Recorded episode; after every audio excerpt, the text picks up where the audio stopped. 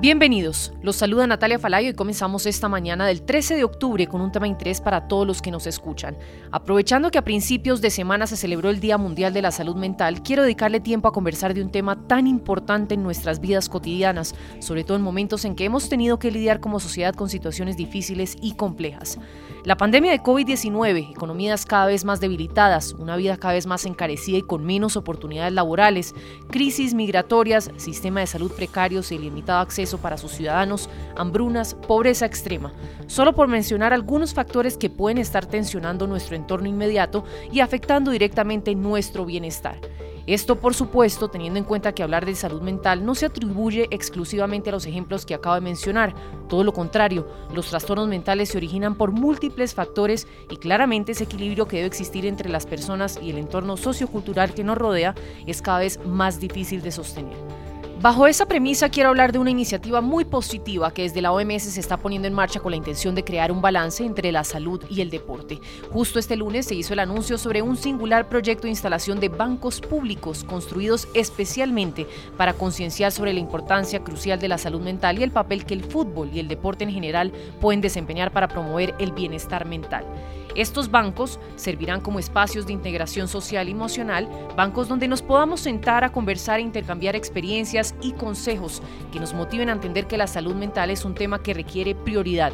Y todo esto surge justo cuando comienza la cuenta regresiva para uno de los eventos más esperados, la Copa Mundial de la FIFA Qatar 2022. Se están construyendo 32 de esos bancos amigos que se instalarán en lugares claves de Doha, algunos de ellos cercanos a los estadios, ya que cada uno de los bancos representarán a los países que competirán en la Copa Mundial. El proyecto forma parte de la alianza Sport for Health, dirigida por la Organización Mundial de la Salud y el Ministerio de Salud Pública de Qatar. El proyecto está en consonancia con los objetivos y campañas comunes de las organizaciones asociadas con la salud mental, como por ejemplo la campaña Reach Out, liderada por la FIFA y la OMS, el proyecto Are You OK del Ministerio de la Salud Pública de Qatar y la innovadora iniciativa Bancos Amigos, que fue concebida inicialmente en Zimbabue y respaldada por la OMS. Conversamos del tema con una especialista, con la psiquiatra Isabel Cuadros Ferrer, y esto nos decía sobre el papel que juega incorporar una rutina de ejercicio en pro de nuestro bienestar mental. También habló sobre el estigma y lo difícil que es lidiar con esta situación. Yo creo que más que el, deporte, lo que realmente funciona es el ejercicio, aún caminar.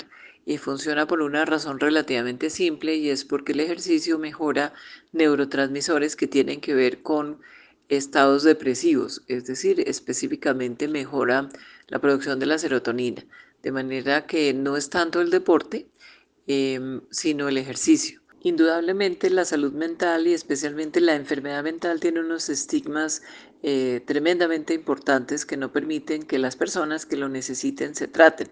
Y pues realmente no hay que tener una enfermedad mental para eh, necesitar un proceso terapéutico.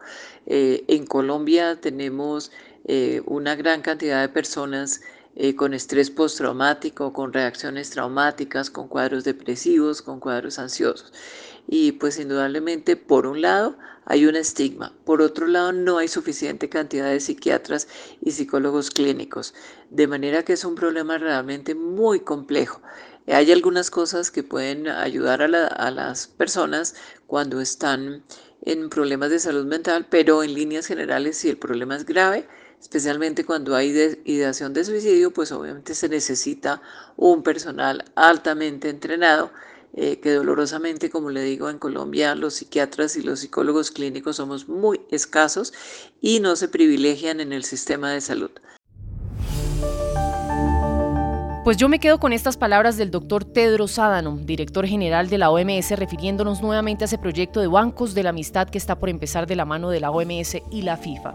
Dice que es un poderoso recordatorio de la importancia de cómo la salud, desde la salud mental hasta la física, es preciosa y común a todas las personas y naciones, y cómo, a través del deporte, las personas pueden llegar a los demás como seres humanos en el espíritu de la solidaridad y el apoyo. Se espera que las ubicaciones finales de cada uno de los 32 bancos se anuncien muy pronto y una vez instalados se informará a los ciudadanos de Qatar y a turistas sobre cómo visitar sus bancos nacionales, así como los de otros países.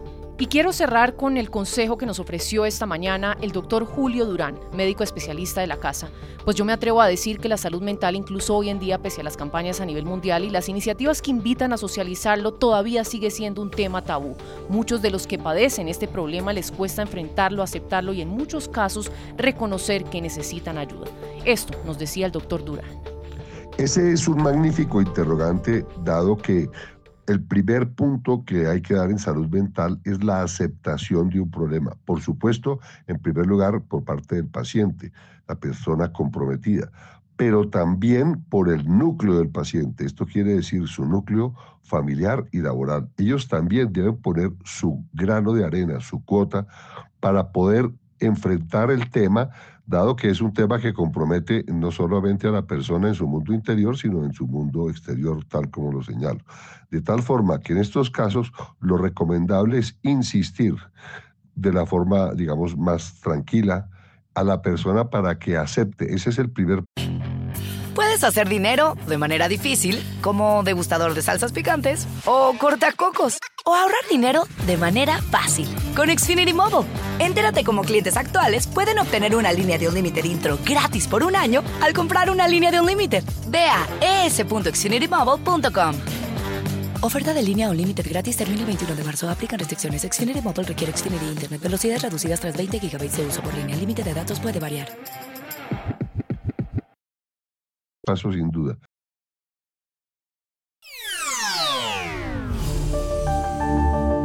Y para los venezolanos que hoy nos están escuchando, todo parece indicar que habrá un nuevo enfoque que incluya la migración procedente de México y los países del norte de América Central, así como de Haití, Cuba, Venezuela y Nicaragua. Por ahora, el gobierno de Estados Unidos está elaborando planes para conceder un permiso condicional humanitario a los venezolanos que tengan patrocinadores financieros a fin de permitirles ingresar a Estados Unidos. Esta sería una medida similar a la que el gobierno del presidente Biden les está otorgando a los ucranianos que han tenido que huir forzadamente como consecuencia de la invasión de Rusia. La iniciativa surge, por supuesto, en un intento por enfrentar el gran incremento de venezolanos que siguen llegando irregularmente a la frontera entre México y Estados Unidos en momentos en que la ONU acaba de señalar que ya hay más de 7,1 millones de venezolanos migrantes y refugiados en el mundo y de ellos más del 80% se encuentran en 17 países de América Latina y el Caribe. Y ojo, la ONU llama la atención con este dato, más de la mitad de quienes han salido de la nación suramericana no tiene acceso a las tres comidas diarias. Sin embargo, hay que resaltar también que ante la relativa fortaleza de la economía de Estados Unidos desde la pandemia de COVID-19, muchos también han virado hacia el norte. A este punto y ante un éxodo masivo en los últimos años, los venezolanos ya rebasaron en fecha reciente a los guatemaltecos y hondureños para convertirse en la segunda nacionalidad más numerosa detenida en la frontera de Estados Unidos después de los mexicanos. El día de ayer, el gobierno del presidente Biden anunció que en el marco de este nuevo programa migratorio, Estados Unidos aceptará 24 mil venezolanos, pero expulsará a México a todos los que lleguen de manera ilegal. Contactamos a Sofía Pisani, corresponsal de nuestra cadena aliada La Voz de América en Washington, para que nos cuente más en detalle lo que contempla este alivio migratorio en momentos de gran inestabilidad política y económica para los venezolanos. Un funcionario de la Casa Blanca confirmó a La Voz de América que, en efecto, la información que fue divulgada por el Departamento de Seguridad Nacional de que las autoridades de Estados Unidos comenzarán a gestionar el acceso a 24 mil personas migrantes de nacionalidad venezolana por vía aérea es correcta y que la Administración está por anunciar el plan por el cual un patrocinador que resida en Estados Unidos deberá solicitar el ingreso del migrante. El gobierno del presidente Joe Biden busca contener el flujo de los venezolanos que intentan cruzar la frontera sur del país de forma ilegal. La administración Joe Biden se plantea un programa de permisos humanitarios para los venezolanos que han estado huyendo de la inestabilidad política y la pobreza en gran número. Hasta la fecha han sido detenidos unos 150 mil venezolanos en la frontera con México desde octubre del año 2021 hasta agosto del presente año. Si se implementa el programa para los venezolanos, sería similar a un programa humanitario aprobado para los ucranianos que permite que un familiar o una persona que los respalde dentro de Estados Unidos haga una solicitud en nombre del refugiado y se comprometa a proporcionarle asistencia financiera mientras esté en el país por un máximo de dos años. En los últimos meses, miles de venezolanos han emprendido el peligroso viaje a través del tapón del Darién entre Sudamérica y Centroamérica para llegar hacia Estados Unidos. La mayoría de los que han sido autorizados a permanecer temporalmente se enfrentarán finalmente a procedimientos de expulsión que probablemente tardarán años en avanzar.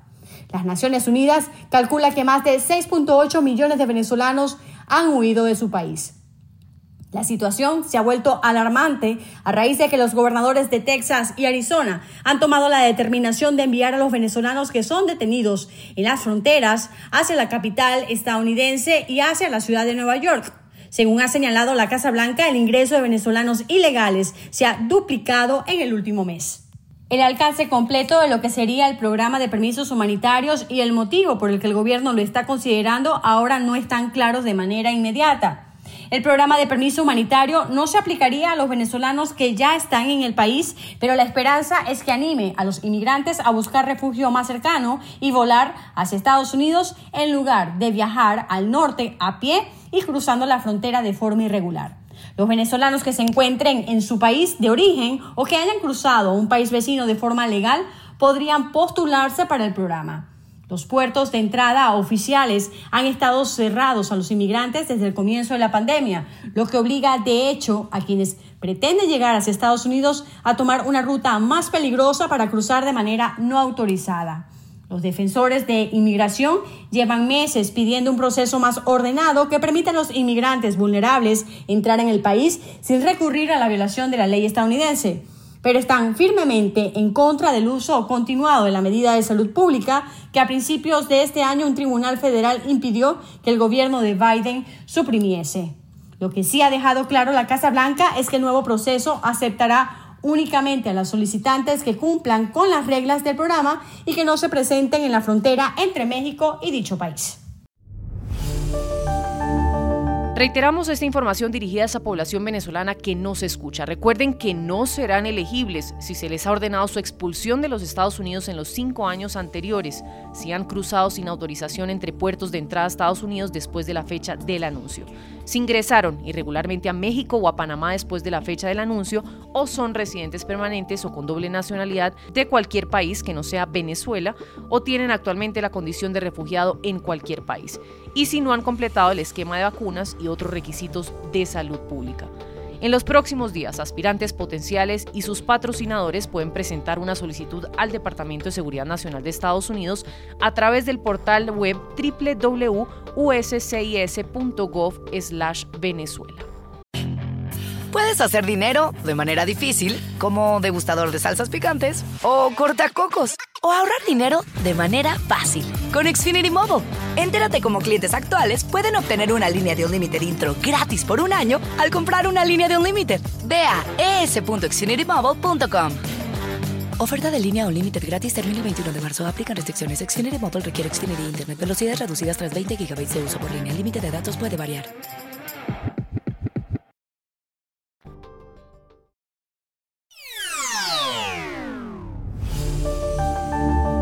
Seguimos atentos a cómo va avanzando la reforma política del presidente Gustavo Petro. Escuchemos las recientes declaraciones que ofreció el presidente del Congreso de Colombia, el señor Roy Barrera, sobre lo que se aprobó en segundo debate. Así va la cosa. Quiero compartir con los colombianos, con las colombianas, la alegría por la aprobación de esta reforma política, que es distinta a todas las que se han aprobado en el pasado. Contiene una lista cerrada, cerrada al narcotráfico, a la corrupción, una lista que impedirá el mercado persa de la compra y venta de votos, arranca de raíz el clientelismo. Por eso lo más importante es la lista cerrada, que es una reforma anticorrupción. Y contiene otra cosa bellísima, la paridad de género, haciendo justicia con la mitad de nuestras compatriotas que son mujeres y que tendrán ahora el derecho y los partidos la obligación de que la mitad de sus senadoras y congresistas sean mujeres. Habrá financiación estatal equitativa para evitar que los partidos terminen prisioneros de la financiación privada y en el peor de los casos de la financiación ilegal. Avanzamos en una reforma política que limpia la política y estamos dando pasos hacia una autoridad electoral independiente. Es una buena reforma política y ha avanzado hoy como hemos prometido. Las reacciones no se hicieron esperar. Hemos visto que desde sectores de oposición han sido más los desacuerdos que los acuerdos para pasar las reformas que se plantean desde el gobierno nacional. Muchos insisten en que los proyectos de ley se intentan pasar sin pensar en el beneficio de los colombianos. Pues con ese mensaje en redes sociales que dicen no más Petro y colombianos más unidos que nunca, hacen un llamado a salir a las calles el próximo 22 y 29 de octubre para seguir ejerciendo presión al gobierno del presidente Petro. Anuncian también que de la semana del 24 al 28 harán plantones a nivel nacional. Escuchemos el llamado que hacen Pierre Osanga Ramírez, quien fue líder en el año 2008 de la movilización mundial en contra de las FARC, y Andrés Rodríguez, quien lideró la revocatoria contra el alcalde de Medellín, Daniel Quintero. Ambos son los organizadores de la gran marcha nacional que tendrá lugar en los próximos días. Colombianos, decidimos las dos organizaciones ponernos de acuerdo por ustedes. Vamos a trabajar en conjunto. Vamos a ir a las calles el 22 y el 29 y durante la semana del 24 al 28 vamos a hacer plantones en todo el país para oponernos no solamente a la tributaria, sino a toda esta planadora de reformas que nos quieren meter a las malas. Vamos juntos a las calles, unidos. Puedes hacer dinero de manera difícil, como degustador de salsas picantes, o cortacocos, o ahorrar dinero de manera fácil con Xfinity Mobile. Entérate cómo clientes actuales pueden obtener una línea de un límite intro gratis por un año al comprar una línea de un límite. Ve a es.xfinitymobile.com. Oferta de línea o límite gratis termina el 21 de marzo. Aplican restricciones. Xfinity Mobile requiere Xfinity Internet. Velocidades reducidas tras 20 GB de uso por línea. El límite de datos puede variar.